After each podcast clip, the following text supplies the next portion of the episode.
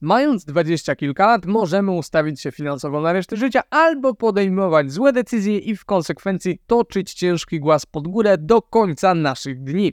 Abyście mogli tego uniknąć, dzisiaj przedstawię trzy ogromne błędy finansowe, które większość młodych ludzi popełnia, a które mogą kosztować setki tysięcy złotych. Pierwsza pułapka to nieinwestowanie. Im wcześniej zaczniemy inwestować, tym lepiej, bo procent składany będzie miał szansę na pokazanie swoich prawdziwych możliwości. Jeśli nie słyszeliście wcześniej o nim, to taka sytuacja, w której zainwestowane pieniądze zarabiają nowe pieniądze, które zarabiają kolejne pieniądze, które zarabiają następne pieniądze, aż jesteście naprawdę bardzo bogaci. Czas jest największą przewagą młodej osoby i z tego powodu powinniśmy zacząć inwestować na emeryturę jak najwcześniej. Jeśli, jeśli zaczniemy inwestować 100 zł miesięcznie mając 20 lat, to w wieku 65 będziemy mieć na koncie ponad 500 tysięcy. Jeśli zamiast tego zdecydujecie, że jeszcze jestem młody i zamiast tego kupię sobie samochód, a zacznę to robić mając 25 lat, Niestety na koncie zobaczycie wtedy jedynie 350 tysięcy złotych. Zwlekanie 5 lat będzie kosztować 180 tysięcy złotych. Magia procentu składanego tym razem w negatywnym świetle.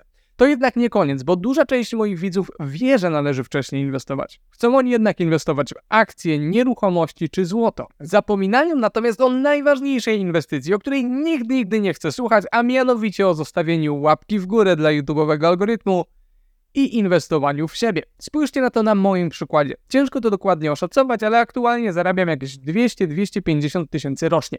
Znaczy to, że niewiedza jak zarobić milion rocznie kosztuje mnie co najmniej 750 tysięcy złotych każdego roku. Patrzenie na to w ten sposób sprawia, że jest mi bardzo smutno. Jednocześnie to samo jest prawdziwe dla Was. Fakt, że nie wiecie jak zarobić milion złotych rocznie jest obecnie waszym największym kosztem, więc najlepiej byłoby jak najszybciej nauczyć się jak to zrobić. Prawdopodobnie w tym momencie większość z Was zarabia tak mało, że te pieniądze nie mają znaczenia i zależnie od skali, jaką przyjmujemy, to samo można by powiedzieć o moich zarobkach. Zastanówcie się, o ile większe przełożenie na Wasze finanse miałoby wydanie kilku tysięcy złotych i dzięki temu podwojenie czy potrojenie swoich zarobków.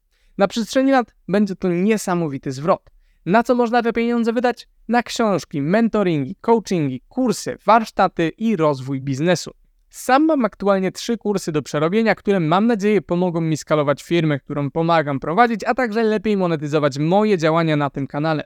Jestem bardzo dobry w pieniądze i właśnie dlatego jestem świadom tych 750 tysięcy kosztów, jakie ponoszę każdego roku i staram się ich pozbyć. Druga pułapka to nierozważne wydawanie pieniędzy. Młodzi ludzie mają tendencję do wydawania za dużo na status, a za mało na edukację. Kupienie markowych ciuchów, drogiego zegarka czy sportowego samochodu imponuje głównie osobom, które nie zarabiają dużo. Ludzie, którzy się liczą, nie zwracają na to aż takiej uwagi, bo dla nich to codzienność. Oczywiście są tutaj różne poziomy i możecie zarabiać tyle, że kupienie sobie drogich ubrań czy nawet jakiegoś luksusowego auta nie jest dla Was niczym wielkim i wtedy to jest zupełnie ok. Jeśli jednak zmieniliście pracę na lepszą i teraz zarabiacie 7000 zł miesięcznie, a nie 3, to nie musicie od razu eksponować tego, wydając kasę na prawo i lewo. Nie ma sensu porównywać się z innymi i dam wam super przykład. Mój kuzyn prowadzi biznes e-commerce i od jakiegoś czasu jeździ nowiutkim Audi A7 prosto z salonu. Kiedy mnie nim przewiózł po raz pierwszy, efekt wbijania w fotel podczas przyspieszania sprawił, że czułem się jak w jakimś parku rozrywki. W skrócie, bardzo fajny samochód. Ja tymczasem jeżdżę 25-letnią Mazdą bez klimatyzacji, w której jadąc powyżej 90 km na godzinę zaczyna nieprzyjemnie szumieć. W dodatku technicznie jest to samochód moich rodziców, a nie mój, a ja jako ja nie mam nawet roweru.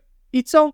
I nic. Nie planuję zmieniać samochodu i na pewno kiedyś kupię sobie jakiś lepszy, ale to nie jest teraz dla mnie priorytetem. Mógłbym porównywać się do swojego kuzyna i starać się mu dorównać wydając pieniądze, albo zazdrościć mojego sukcesu, co nie byłoby aż takie trudne, uwzględniając fakt, że jest on ode mnie 3 lata młodszy. Ale wiecie co? Wcale tak nie robię. Super, że mu się pochodzi i niech wyskaluje sobie ten biznes jeszcze razy 10. Ja mam swoje rzeczy do robienia i póki co naprawdę wystarczy mi Mazda i jak od czasu do czasu przewiezie mnie tą swoją maszyną. Porównywanie się to jednak nie jedyny problem, bo większość z nas od czasu do czasu ma jakieś dziwne zachcianki. Dla osób, które mają problem z wydawaniem, ciekawym sposobem na zmniejszenie wydatków jest przeliczanie ich na czas, jaki trzeba będzie na nie pracować. Dla przykładu, jeśli zarabiasz 30 zł na godzinę i chcesz kupić markowe jeansy za 300 zł, to będzie ci to kosztować 10 godzin. Czy wymienisz 10 godzin na jeansy?